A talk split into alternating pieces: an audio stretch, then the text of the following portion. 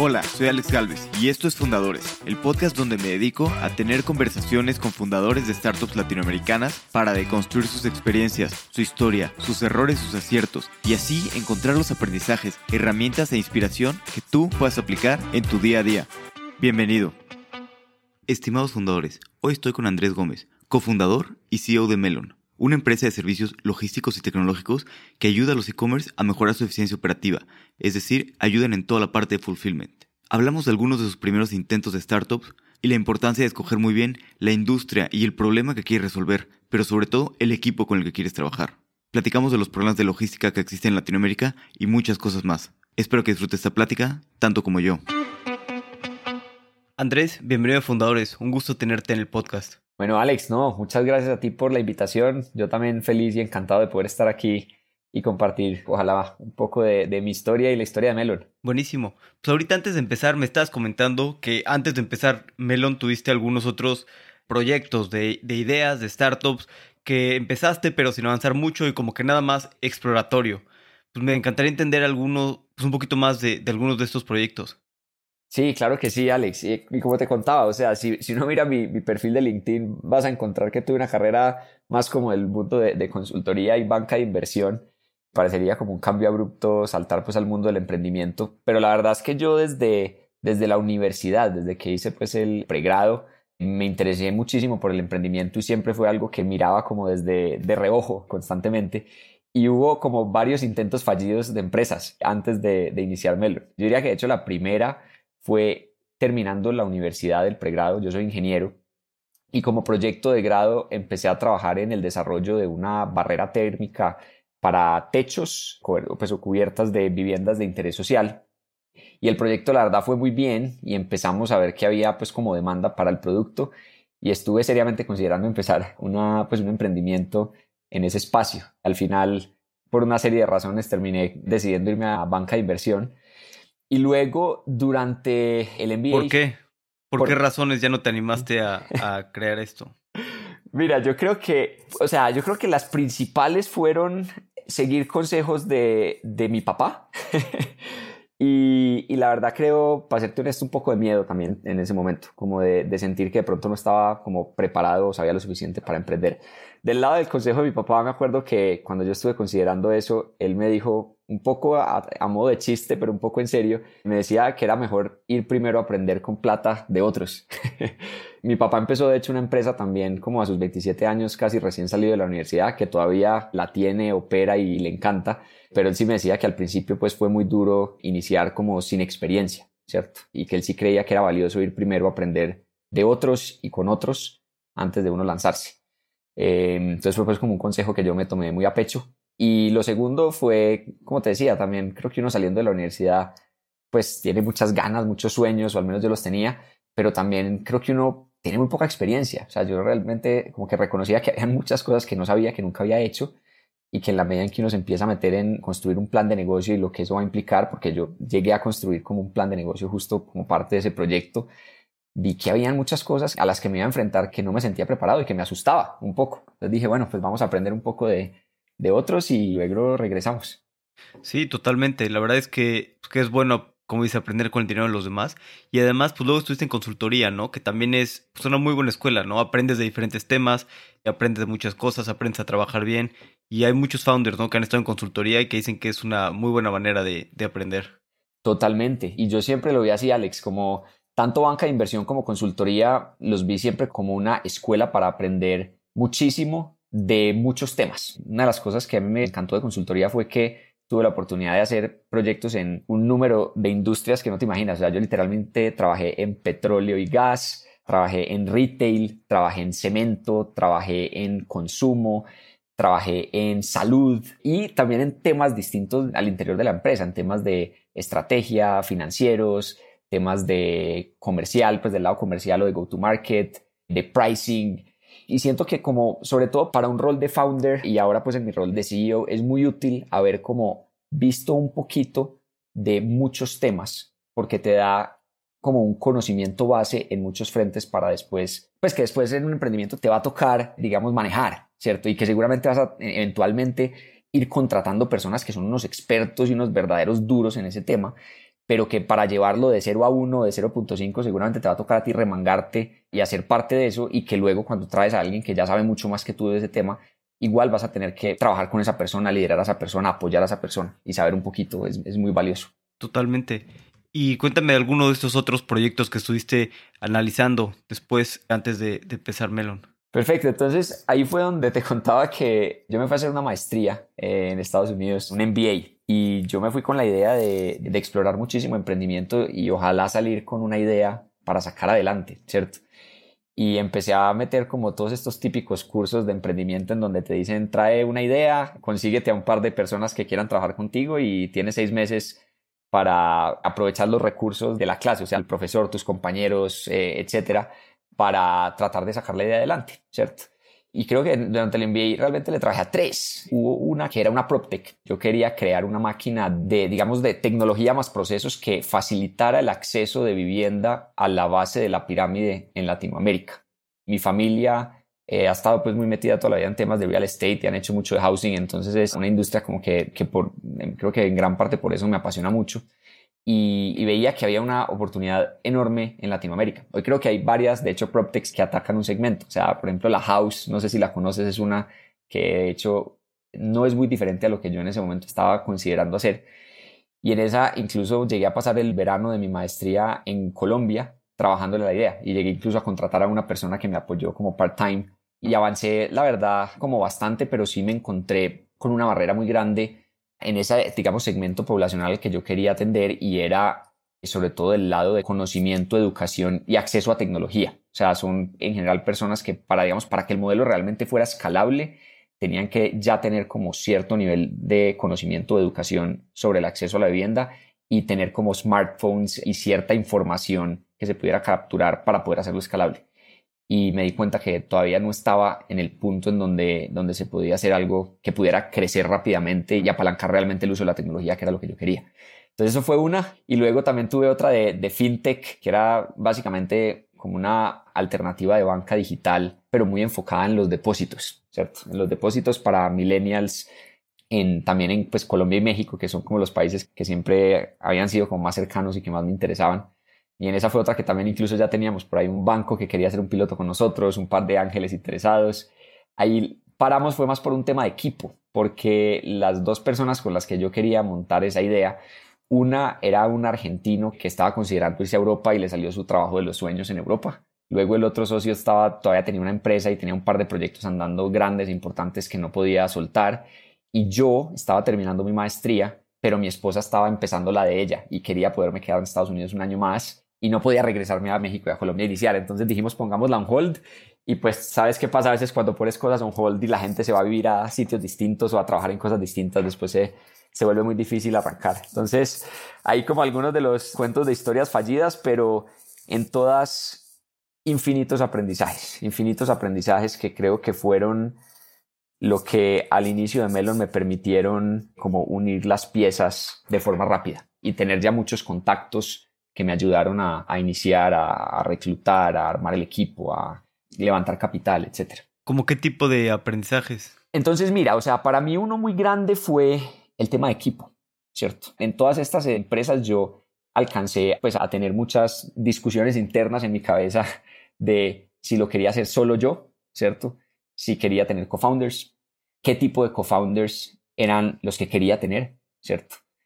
Y en el momento en que fue a empezar Melonn, creo que ya tenía esa respuesta muy clara. Me di cuenta que yo no quería empezar una empresa sola. Para mí es súper importante tener co-founders y buenos co-founders. Creo que hay gente que, que lo logra solo o sola y los admiro muchísimos porque creo que, digamos, es un reto gigantesco.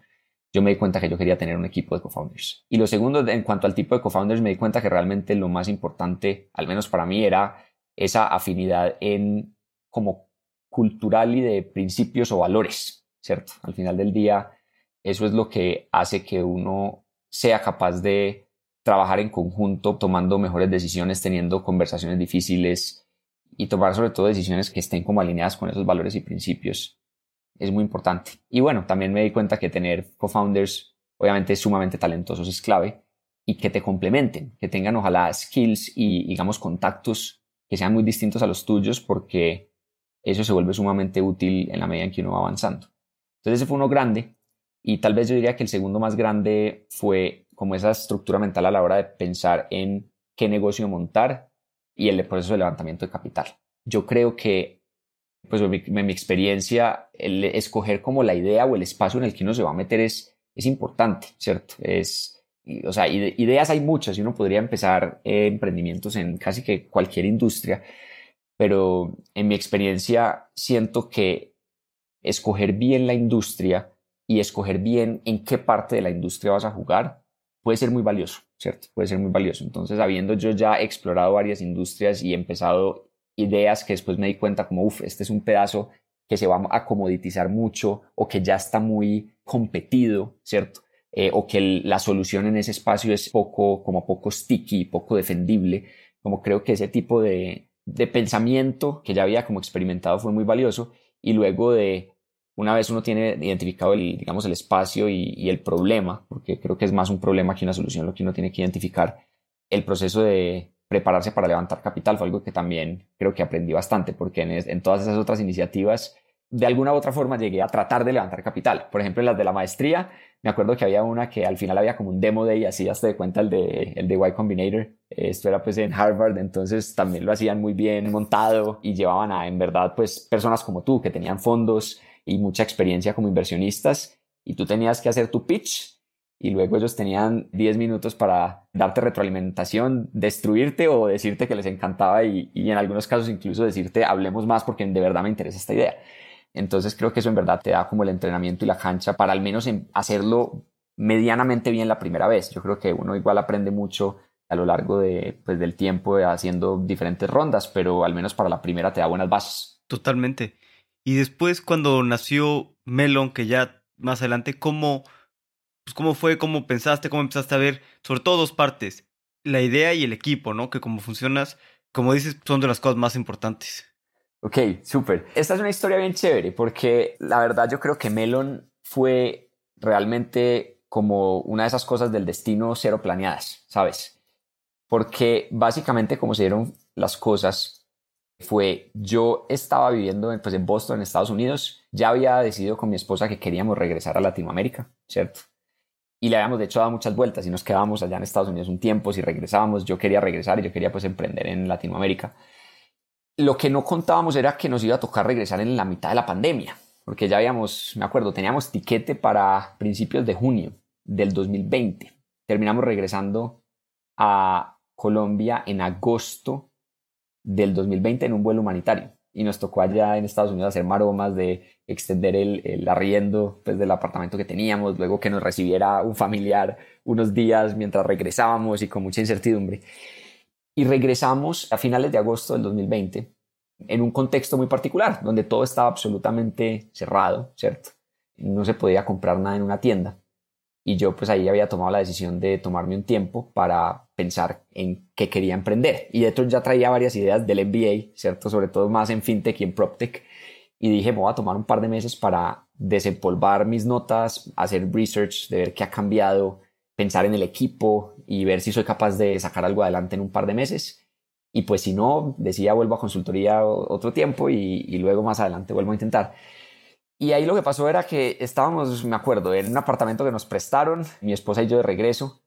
Yo me gastaba la mitad de mi tiempo haciendo research sobre qué quería montar y la otra mitad del tiempo armando el apartamento de ceros, pues o empezando a comprar. Estábamos escogiendo apartamento para arrendar, para vivir nosotros y empezando a comprar todo lo del apartamento porque nos habíamos casado hacía un año y todavía no habíamos comprado nada porque no sabíamos en dónde íbamos a vivir. Pero entonces ya sí por fin íbamos a comprar que los cubiertos, las almohadas, el televisor, pues to- todo lo que necesitas para una casa, pero todo estaba cerrado, todo estaba cerrado, todos los almacenes estaban cerrados, entonces pues dijimos, pues pidamos todo por e-commerce, como lo hacíamos en Estados Unidos. Yo después de haber vivido un poco más de tres años en Boston, me había vuelto gran fan de e-commerce, todo lo pedía por e-commerce, o sea, yo literal iba a una tienda a medirme unos tenis, a ver cuál era mi talla y cuáles me gustaban, y luego regresaba a la casa y los pedía online, pues ya fuera a Amazon o, a, o directamente a la marca. Y simplemente me parecía que funcionaba muy bien y que era como, como las cosas deben funcionar al final del día. O sea, creo que hay muchas razones para que, digamos, la, el retail funcione así. Y llegamos a Colombia y dijimos, pues pidamos todo online. Y empezamos a pedir todo lo del apartamento. Como te decía, los cubiertos, las almohadas, el televisor, todo. Y súper rápido quedé sorprendido de la mala experiencia que había, sobre todo comparado versus Estados Unidos. Yo veía que habían muchos lugares en donde, en donde se demoraba muchísimo en llegar las cosas o no había claridad de cuándo te iban a llegar las cosas, ¿cierto? No había buena trazabilidad y empecé a decir, bueno, aquí hay una oportunidad. Obviamente habían, en ese entonces, pues Amazon y Mercado Libre estaban un poco más atrás, ¿cierto? De lo que están hoy, pero también en muchas otras plataformas pues no funcionaban ni cerca de lo que funcionan hoy, y aunque hoy yo creo que aquí en Latinoamérica todavía hay un potencial infinito y por eso estamos haciendo lo que hacemos en Melonn, que ahorita pues entraremos en eso.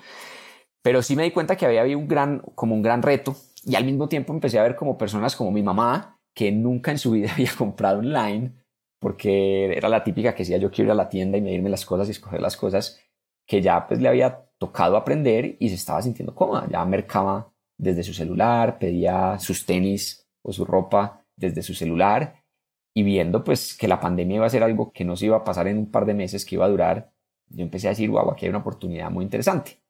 Entonces, en la medida en que eso pasaba, en la mañana que estaba haciendo research y pensando en qué montar, como que empezaba a pensar, bueno, ¿y todo esto del e-commerce qué? ¿Cierto? Y, y veía que mucho de lo de PropTech me jalaba hacia el e-commerce, mucho de lo de FinTech me jalaba hacia el e-commerce, pues porque estaba creciendo rapidísimo a raíz de la pandemia, que creo, creo que eso pues no fue ni secreto ni sorpresa para nadie. Y como que todo eso me llevó a obsesionarme por el e-commerce y me empecé a obsesionar, y ahí pues una de las cosas que hice fue llamar a el amigo mío que más sabía de e-commerce, que es Alejo Celis, hoy mi, uno de mis cofundadores, que Alejo era pues un amigo mío de toda la vida. De hecho, nuestros papás son socios. Mi papá montó la empresa que te conté a sus veintisiete años con un tío de, de Alejo, y luego el papá de Alejo también se fue a trabajar con ellos como socio. Y Alejo era un, no solo uno de esos amigos que uno admira muchísimo porque es brillante, sino que llevaba metido como diez años en e-commerce. Alejo estaba haciendo e-commerce en Latinoamérica desde dos mil doce, cuando creo que el e-commerce ni siquiera era un tema en Latinoamérica. Y él había tenido un e-commerce que había operado y había crecido, entonces le había tocado como ese aprendizaje y esas dificultades y bondades de haber montado un e-commerce. Y luego había montado una empresa de tecnología, como más un software factory, que le diseñaba soluciones tecnológicas y de datos a grandes retailers e e-commerce en Latinoamérica. Entonces él ya había tenido como, como muchísima experiencia en e-commerce y emprendiendo. Él, a diferencia mía, sí sabía ya de verdad que era montar y operar una startup. Entonces lo busqué y le empecé a decir como, oye Alejo, estoy viendo este potencial en el e-commerce, de lo que va a crecer. Yo también estaba viendo cifras de cómo estaba creciendo, cómo iba a crecer, el potencial que tenía en Latinoamérica y ese reto tan grande que había en la parte, pues que yo estaba viendo en la parte como logística, ¿cierto? Y fue eso, que una llamada nos llevó a una cerveza, luego a un café, luego a un almuerzo, luego a una cena, luego a conversadas largas hasta tarde, y hasta que llegamos, nos dimos cuenta que los dos teníamos una visión muy similar de lo que creíamos que iba a ser el e-commerce en el futuro en Latinoamérica, tanto el potencial que tenía como en la dirección en que iba a, a tomar. Y también nos dimos cuenta que en conjunto teníamos la capacidad de hacer algo muy interesante, porque Alejo tenía mucha experiencia en emprendimiento, en e-commerce, en la parte tecnológica y operativa. Tenía de hecho ya un equipo, porque él, como te digo, en ese momento tenía un software factory y tenía un equipo de unas personas que él decía son extraordinarios y vengo trabajando con ellos hace varios años y saben mucho de esto. Pero yo también traía como de pronto esa visión diferente que ni él ni ese equipo tenía, más del lado de los, digamos, de negocios, de administración, de levantamiento de capital, que también es sumamente valioso y que nos pareció que puede ser muy complementario. Y ahí, después de muchas conversaciones, pues aterrizamos con, con esa idea de, de iniciar Melonn, y el equipo fundador fue justamente Alejo, algunas de, las, de esas personas clave que ya venían trabajando con Alejo en esa empresa y que de hecho se habían hecho socios de esa empresa de Alejo, y yo, y así en noviembre del veinte veinte arrancamos con Melonn. Buenísimo. ¿Y, y qué hacen Melonn para entenderlo bien? Perfecto. Entonces mira, en Melonn es una empresa que estamos obsesionados con apoyar a los e-commerce de alto potencial de Latinoamérica a que crezcan y se vuelvan e-commerce top. Y la forma en que hacemos eso es apoyándolos con el fulfillment, que es toda la parte logística de atrás, tanto la parte tecnológica como la parte operativa, y servicios adicionales de esa parte de atrás, que es la que de pronto el comprador no ve, pero que a la hora de operar un e-commerce es difícil. También lanzamos productos adicionales que apoyan al e-commerce a crecer. Entonces el fulfillment es nuestro core, y ofrecemos, tenemos un equipo multidisciplinario de expertos en e-commerce que están constantemente desarrollando productos o apoyando a clientes con productos que los ayudan a crecer más allá de, pues, del tema logístico. Y tal vez ahí te doy un ejemplo que, para que sea muy claro de, de cómo funciona. Entonces, nosotros Supongamos que vamos a empezar a, o digamos que Alex tiene una marca de e-commerce, digamos que tú vendes pijamas en línea, ¿cierto? Y quieres empezar a trabajar con Melonn. Entonces, lo primero que haces es conectar tus plataformas de venta a Melonn, y tus plataformas de venta por lo general pueden ser marketplaces, ¿cierto? Como Mercado Libre, Amazon, Rappi, etcétera. Liverpool, Coppel. También por lo general tienes una plataforma propia, pues, o directa al consumidor, que puede ser un Shopify, un Tienda Nube, un WooCommerce, un Magento. Y también vemos que por lo general apalancas las redes sociales para vender, que puede ser un Instagram, Facebook, ahora ya tiene soluciones de venta. Hay también plataformas de live selling como muy potentes que han venido saliendo.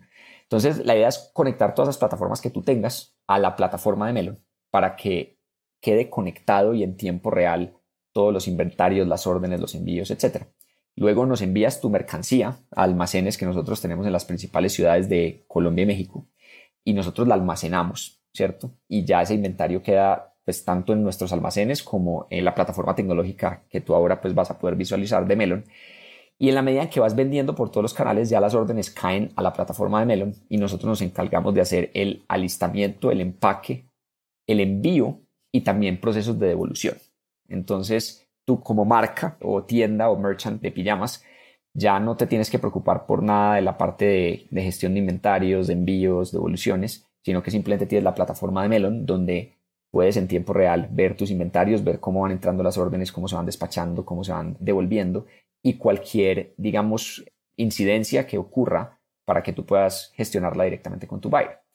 Y así es como funciona. Entonces, y es muy potente y muy padre la, la propuesta de valor para el merchant, porque lo que vemos es que primero eso le libera un montón de tiempo. O sea, hemos visto que merchant nos cuentan que le liberamos hasta el ochenta por ciento del tiempo que antes se les iba en gestionar todo eso, ya sea porque lo hacían ellos mismos, pues con su equipo, o de pronto con un proveedor más, digamos, tradicional, donde les toca meterse más, que no tiene tanta tecnología. Entonces les libera mucho tiempo y casi siempre el equipo invierte ese tiempo en potencializar el producto y la marca, que es al final su core, en cómo hago mi producto mejor, mi marca mejor, cómo vendo mejor, cómo hago pauto mejor, y eso les empieza a desbloquear crecimiento.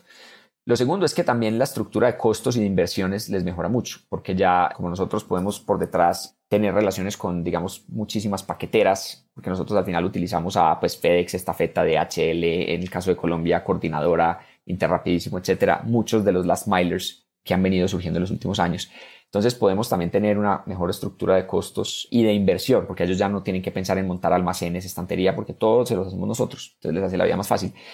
Y por último, y para mí la más importante de todo, es que les mejoramos la experiencia a los compradores de sus marcas, porque nosotros ofrecemos envíos sumamente rápidos. Podemos ofrecer entregas de mismo día en las principales ciudades, en el caso de México, en Ciudad de México, Monterrey, Guadalajara, y en Colombia en las principales cuatro ciudades también, y entregas de siguiente día con muchísima trazabilidad y una calidad muy alta, ¿cierto? Y eso es lo que hace que uno como comprador digas, wow, este producto está increíble y me llegó súper rápido, con buena trazabilidad, si lo quiero devolver fun- funciona muy bien, y eso hace que el comprador se enamore de, de esa compra y de esa marca y vuelva a comprar, y eso es lo que hace al final del día que un e-commerce crezca, sea exitoso, sea rentable, y eso es lo más importante. Entonces nosotros por eso nos enfocamos muchísimo en ofrecer un súper producto con un súper nivel de servicio y una súper calidad para que eso mejore. Y por último, ya la, pues, como cerecita del pastel, es que, como te digo, tenemos un equipo que trabaja en desarrollar productos y en asesorar a, a nuestras marcas más allá de la logística, eh, en temas como de, no sé, gestión de, de la demanda y el inventario, en algunos temas de pauta que les ayudan a que sigan creciendo. Entonces hemos visto casos muy bonitos de marcas nuestras que han crecido un montón.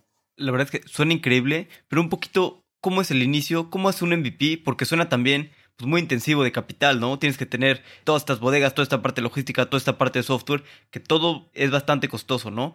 ¿Cómo sí. convences a los inversionistas de que tú puedes hacerlo esto y que te den millones de dólares para hacerlo? ¿Cómo es un M V P? ¿O cómo son los primeros pasos de construir esto? Perfecto. Entonces, mira, nosotros literalmente hicimos un M V P de noviembre del veinte veinte. O sea, literal empezamos y hicimos un M V P muy rápido. Y ese M V P fue una mezcla entre un software viejo que tenía Alejo y su equipo de mis otros co-founders, porque como te contaba, ellos habían tenido un e-commerce y lo habían operado y habían construido como un poco de sistemas para gestión de inventarios y demás. Entonces literal desempolvamos ese y lo complementamos con Exceles de las partes que no tenía, y con eso empezamos a operar con un par de clientes. Y para convencer a ese par de clientes, ahí lo que hicimos fue lo que creo que hace cualquier emprendedor, y es tratar de ir a gente que te conoce y que tiene ese problema y que está dispuesto a hacer el conejillo de Indias. En nuestro caso, me acuerdo, fuimos a, convencimos a la novia de uno de mis cofundadores que tenía una marca de proteínas, que sigue siendo cliente nuestro, que empezara, que hiciera un piloto, y casi que no le dimos opciones, ¿no? De, tienes que ser el primer, el conejillo de Indias. Ella tenía ese problema, por supuesto, y le dolía un montón, pero creo que si no hubiera sido la, la novia de uno de mis co-founders, tal vez no hubiera confiado en ser la primera. Y luego así convencimos también como al, no sé, el primo de alguien del equipo que también tenía una marca. Y con eso ya, pues teniendo eso funcionando, al menos dos marcas con un M V P que era toda tecnología, como te digo, vieja, reencauchada, fue que nos convencimos nosotros de que eso se podía hacer y que fuimos a donde inversionistas a decirles, vea, sin nada, eh, entre nosotros aquí seis pegando cosas y con una, un almacén pequeño que nos prestaron. También me acuerdo que la hermana de uno de mis cofundadores tenía una, una empresa que maquilaba textiles, pues o prendas de vestir, y tenía un pedazo de la bodega que no estaba usando. Y le dijimos, préstanos y déjanos poner aquí unas cuantas estanterías. Y ahí tú teníamos el inventario de estas dos marcas que te digo. Y así, al menos cuando un inversionista, se, me acuerdo, los primeros ángeles que, que se interesaron, podíamos decirles, venga, yo le muestro esto cómo funciona. Y le podíamos mostrar en, pues obviamente todavía esto era súper rudimentario, pero les podíamos mostrar que en verdad teníamos inventario y que salían paquetes y que estos dos clientes, por más que fueran conocidos, les preguntaban y decían, esto funciona bien y me resuelve un problema.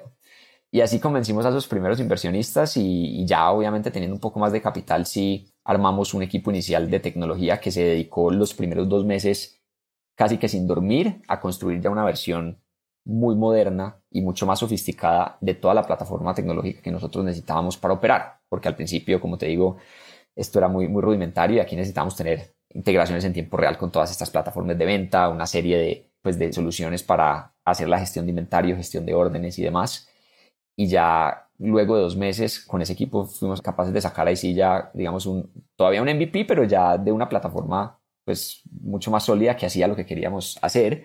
Y también con ese, digamos, capital y confianza de esos primeros inversionistas y con la red también en parte de esos inversionistas empezamos a conseguir más clientes. Entonces luego eran cinco, luego eran diez, luego veinte.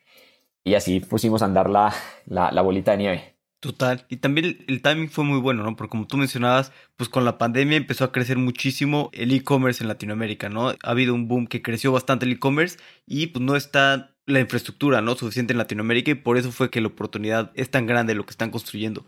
Pero hablando de eso, ¿cómo fue para ustedes? Pues de repente empezar con estos clientes a crecer, el e-commerce creciendo y de repente empezar a tener este, pues este crecimiento tan acelerado, ¿no? Que es un reto a veces escalar tan, tan rápido.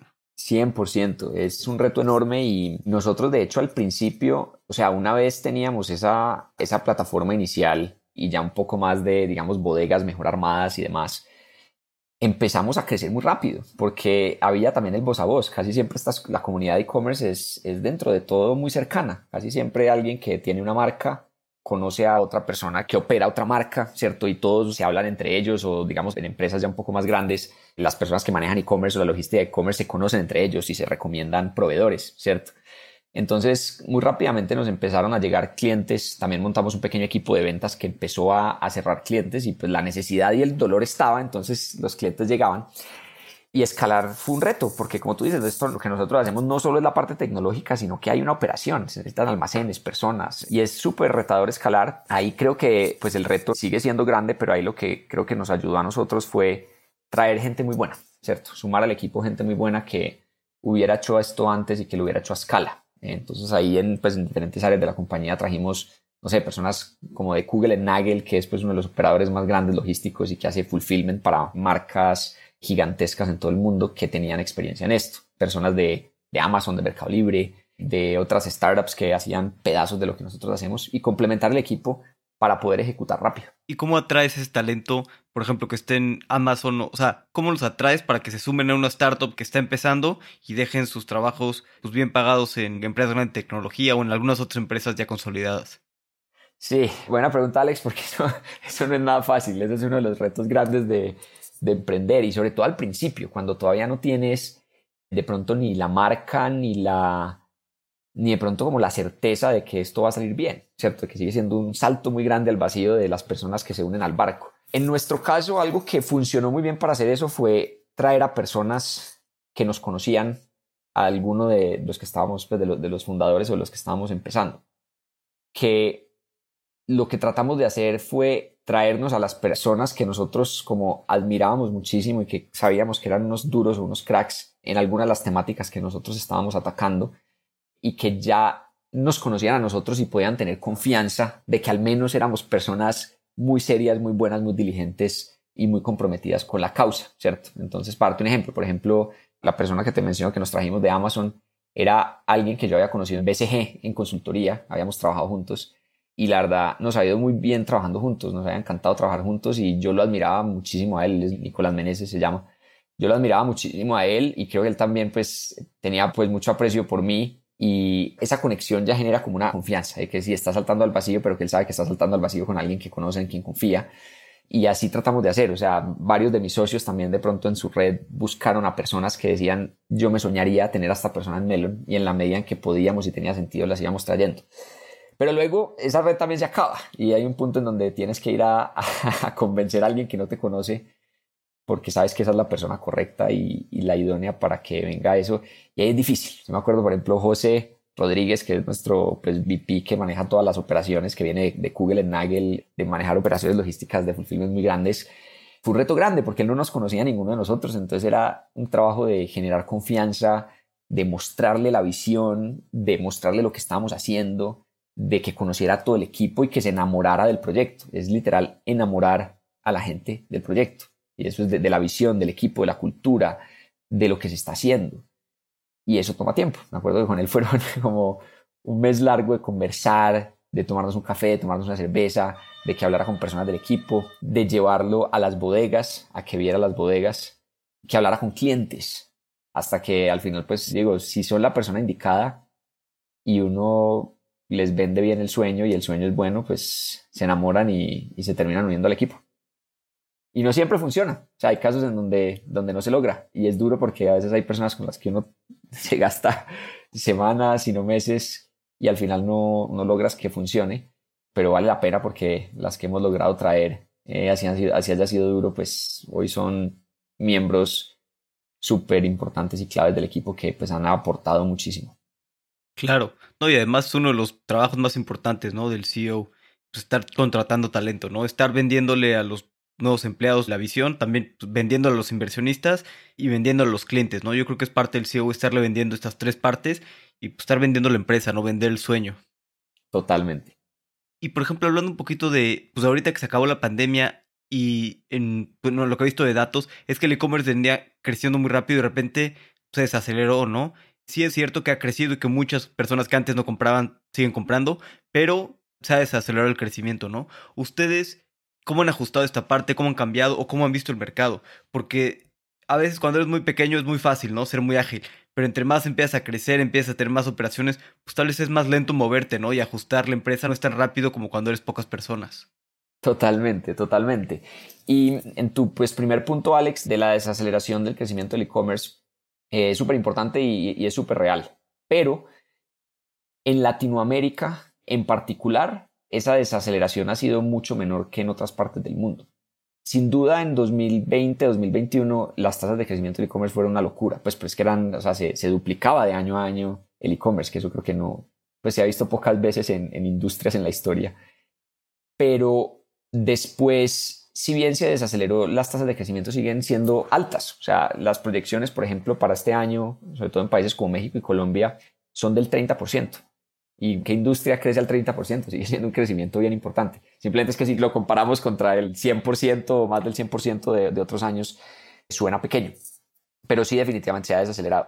Sin embargo, como lo vemos nosotros, Alex, es para donde nosotros estamos parados, que es pues, la parte pues, de fulfillment y de tecnología de backend, que es un espacio que todavía tiene muy poca penetración o adopción de muchos pues, de los sellers o los merchants. El hecho de, de que se dé una desaceleración no, no disminuye, digamos, las tasas de crecimiento que nosotros podemos tener. Nosotros, pues es, es difícil porque no hay tanta data ni tan contundente, pero estimamos que de todo ese mercado de e-commerce, menos de un veinte, incluso quince por ciento están realmente montadas en soluciones de fulfillment que sean basadas en la tecnología y, y pues con la propuesta de valor que yo te menciono. Entonces todavía, digamos, lo, lo que uno puede ganar dentro de ese mercado es muchísimo. O sea, si todavía está apenas en el quince o veinte, todavía puedes crecer al treinta, al cincuenta muy aceleradamente. Y si el mercado total sigue creciendo a tasas del treinta o incluso treinta y cinco por ciento anual, todavía vemos, digamos, un potencial gigante. Seguramente dentro de unos años sí se verá de pronto como ya, ya una, una desaceleración también en la demanda, y ahí es donde, pues como nosotros lo vemos, es eh, en ese momento vamos a querer poder seguir ofreciendo todos estos productos adicionales que te mencionaba, que van más allá de la logística y que siguen apoyando a las marcas para que crezcan. Pero creo que todavía la oportunidad, a pesar de esa desaceleración, la oportunidad en Latinoamérica sigue siendo enorme, porque pues, hay mucho potencial. Sí, de acuerdo. Toda la infraestructura en Latinoamérica pues, está muy atrás, ¿no? Comparada con otras cosas como Estados Unidos, China, Europa, y por lo tanto hay una gran oportunidad de construir esta infraestructura de, de e-commerce. cien por ciento.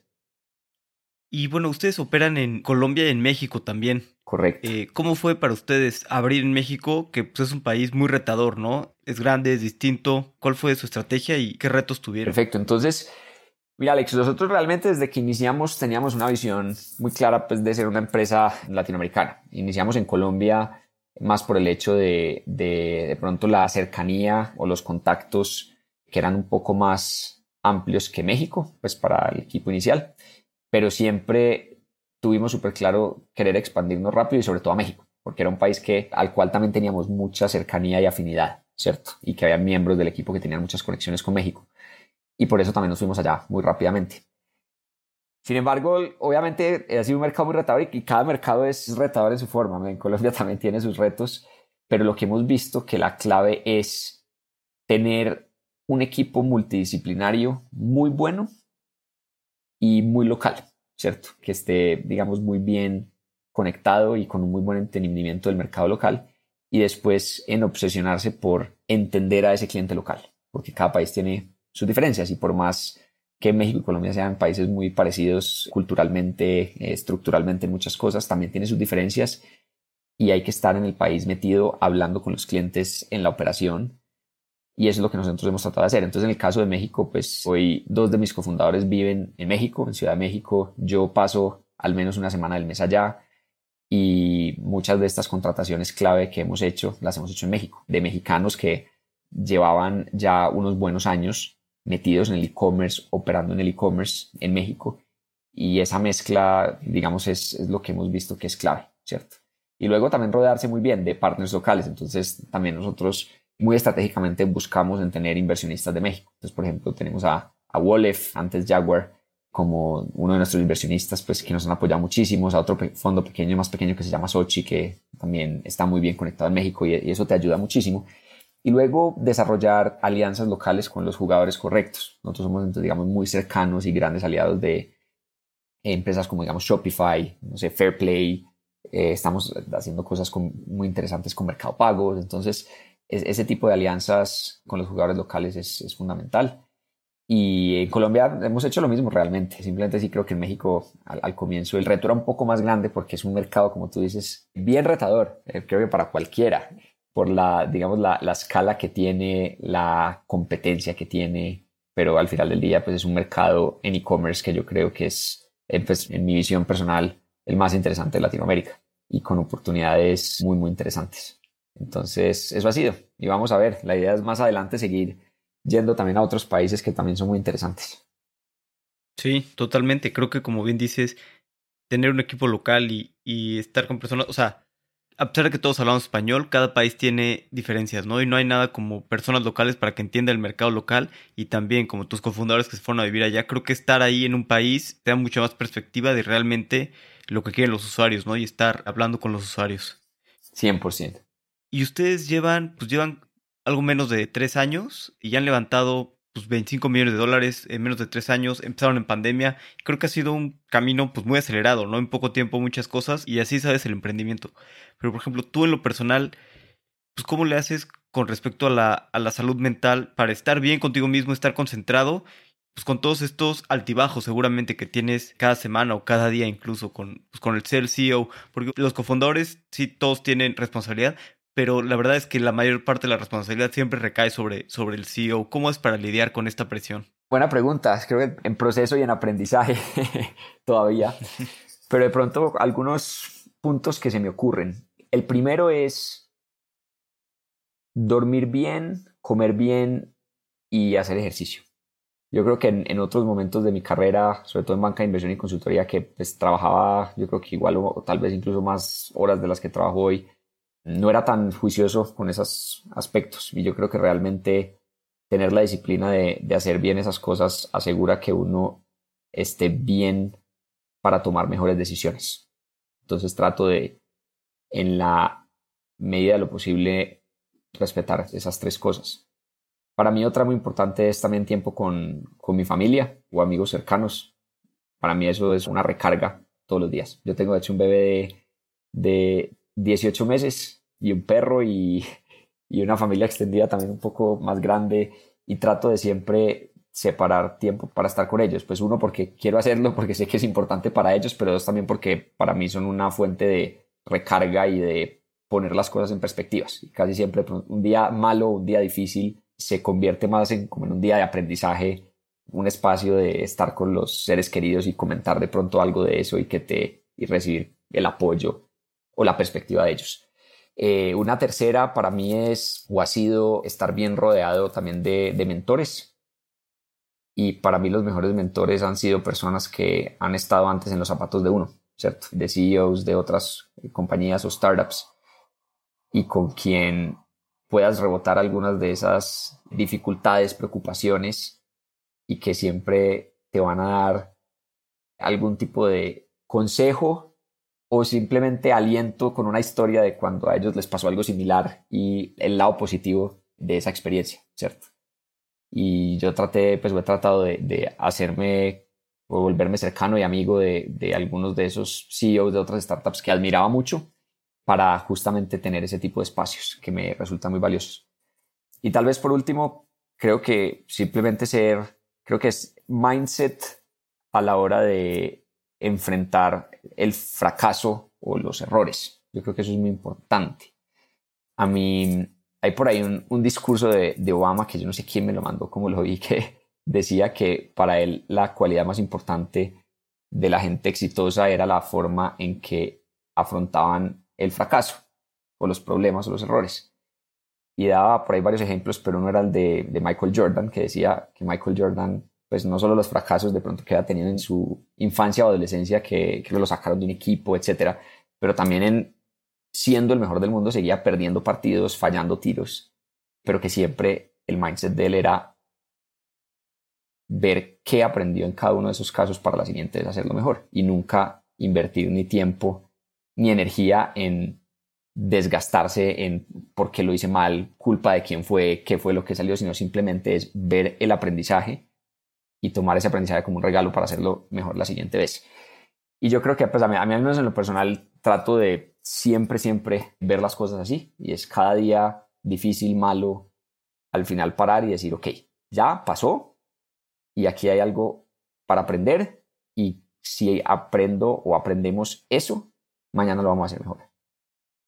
Y si uno empieza a acumular esos aprendizajes, eso es lo que yo creo que hace que con los años te conviertas el mejor en algo.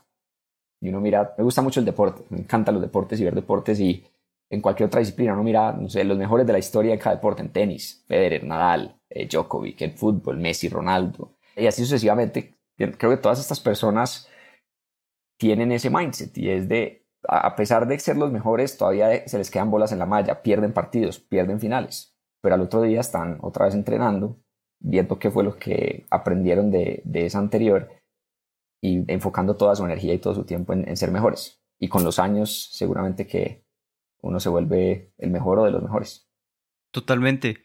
Y qué difícil es eso, ¿no? Suena muy fácil, pero es muy difícil, ¿no? Enfocarte en, en no enfrascarte en cuando salen las cosas mal, en pues como tener esta fuerza mental, ¿no? De retomar, de aprender y, y otra vez, ¿no? Estar perfecto, ¿no? Y no como... Sí, a veces... No recuerdo. Leí un libro que hablaba un poquito de, de cómo... del peak performance, y decía, hablaba mucho... Algo que se me quedó era que cuando cometes un error...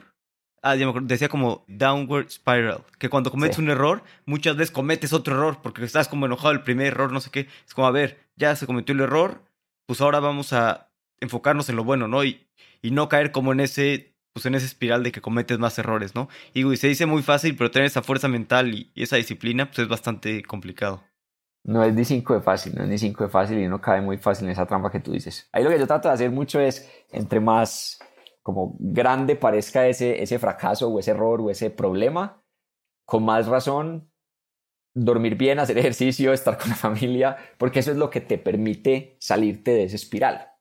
Yo de hecho pienso, yo cuando a veces cuando es mucha cosa, estoy abrumado, problemas, ahí es cuando incluso a veces paro y digo, voy a ir a correr, voy a darme una trotada, y casi siempre después de trotar una hora llego, me doy una ducha y ya puse o logro como salirme de esa, de esa espiral que tú dices y, y decir, bueno, ya pasó, ¿qué aprendí? Y para adelante. Totalmente. Pero no es fácil, no es fácil. Sí. Vamos a pasar a la última parte, que son preguntas de reflexión. Las preguntas son cortas, las respuestas pueden ser cortas, largas o como tú quieras. Perfecto. ¿Tienes algún libro favorito o algún libro que te guste mucho recomendar? Sí, hay un libro que yo he recomendado muchas veces, sobre todo en Melonn, que es un libro que se llama Conversaciones Difíciles o Difficult Conversations. Que si me preguntas, no es el libro que yo considere más entretenido, o sea, no es el thriller que te vas a quedar horas leyendo eh, emocionado, pero es para mí el libro más útil que me he leído en la vida. Es un libro sobre cómo afrontar conversaciones difíciles en el ámbito personal, profesional y con la persona que sea. Y es un libro que en algún momento dice que más del noventa por ciento de los conflictos o problemas que hay entre humanos es por una mala comunicación, que muchas veces entramos a las conversaciones asumiendo que el otro o la otra persona tiene ciertas, digamos, o ciertas creencias o, o ciertas, digamos, características que lo llevaron a actuar de una forma, y uno entra con esa predisposición, y a veces también la forma en que se da la conversación hace que se generen conflictos en vez de resolver los conflictos y mejorar las relaciones. Y es un libro pues muy chévere porque a mí pues a mí en lo personal me ha servido mucho, y como te digo, o sea, creo que lo hace a uno mejor papá, mejor hijo, mejor esposo, mejor profesional, eh, en mi caso espero mejor líder, y es un libro muy, muy útil y muy valioso. De esos que yo digo, no es el libro más entretenido, pero si alguien se tiene que leer un libro, yo creo que debería ser ese. Buenísimo, no, no lo ubico, pero suena bastante, bastante entretenido, lo voy a leer. Es moradito, ahí lo ves, es, es de, de pasta moradita y se llama Difficult Conversations. ¿Hay algún punto de inflexión en tu vida que haya cambiado la forma en la que piensas? Sí, pues uno muy reciente es, digamos, el día que me convertí en papá, hace dieciocho meses. Yo creo que eso sin duda... ¿Tú tienes hijos, Alex, o no? Sí, tengo uno de seis meses, también hace, hace poquito. Ah, bueno. No sé si a ti te pasó lo mismo, pero sin duda es, un, es, es uno de esos días que te cambia mucho la vida. A ver, yo también siendo muy honesto, hay personas que te dicen te va a cambiar radicalmente y ya vas a pensar en todo diferente y priorizas todo distinto. Pues yo tampoco creo que sea tan, tan dramática la cosa. A mí me, siguen, me sigue gustando la pizza, me sigue gustando hacer ejercicio y, y demás. Pero sí es cierto que, que sin duda creo que te pone muchas cosas en perspectiva, como que a veces muchos, no sé, problemas, retos, dificultades o cosas que parecían para uno muy importantes, tú te das cuenta que son más banales o que pasan a un segundo plano y que te empiezas a enfocar más en, en la importancia de, de las relaciones con, con tu familia y pues con tu hijo o tu hija. También creo que a uno le cambia las prioridades, ¿cierto? La, las prioridades de en qué realmente vas a invertir tu tiempo, porque cualquier tiempo que no sea como muy, muy estratégica o productivamente invertido es tiempo que de pronto dejas de estar con tu hijo o con tu hija. A mí al menos me cambió mucho, no sé a ti, no sé a ti si te, también te cambió un poco el chip, pero en mi caso sí, sí, sí, sí, también fue como, tal vez no el día que nació, pero siento que un proceso, ¿no? Ir como sí. Pues muchas cosas y sobre todo como lo efímero de la vida, ¿no? En, en cualquier momento, pues no sé, yo veo ahorita me veo todo pequeñito y también hace poco falleció mi abuela y, y ya cuando estaba falleciendo, pues antes de morir, pues te vas haciendo pequeño, ¿no? Entonces yo veo ahorita mi bebé todo pequeño y yo lo cargo, ¿no? Pero siento que en unos años, pues después él va a ser grande y yo pues me voy a ser pequeño, ¿no? Como la, la perspectiva de, de la vida, ¿no? Y de, de lo rápido se pasa y el poco tiempo que, que estamos aquí. Totalmente, totalmente. Y yo creo que lo que tú dices es muy cierto y, y, y lo he oído mucho. Yo creo que para los papás, yo creo que la, la mamá tiene una conexión distinta porque ya lo tuvo en su vientre nueve meses y el día que nace ya, al menos lo que me dice mi esposa es que había una conexión muy, muy cercana. Sí, de acuerdo. Llevan nueve meses de conocerlo. Exacto. En cambio, uno, el, el día que nace uno todavía está asustado, desubicado, no sabe ni cómo sentirse, pero al cabo de las semanas que uno va como asimilando la, la nueva realidad y empiezas a desarrollar el vínculo con el bebé, es que empiezas a caer en cuenta de todas esas cosas y que te empieza a cambiar como, como sí, definitivamente prioridades o formas de, de pensar en la vida. Sí, de acuerdo. Y sí, yo creo que sí, es algo increíble, ¿no? Y sí, te pone todo, todo en perspectiva. Total. ¿Tienes algún consejo que te hayan dado que te haya servido mucho? Uf, muchos.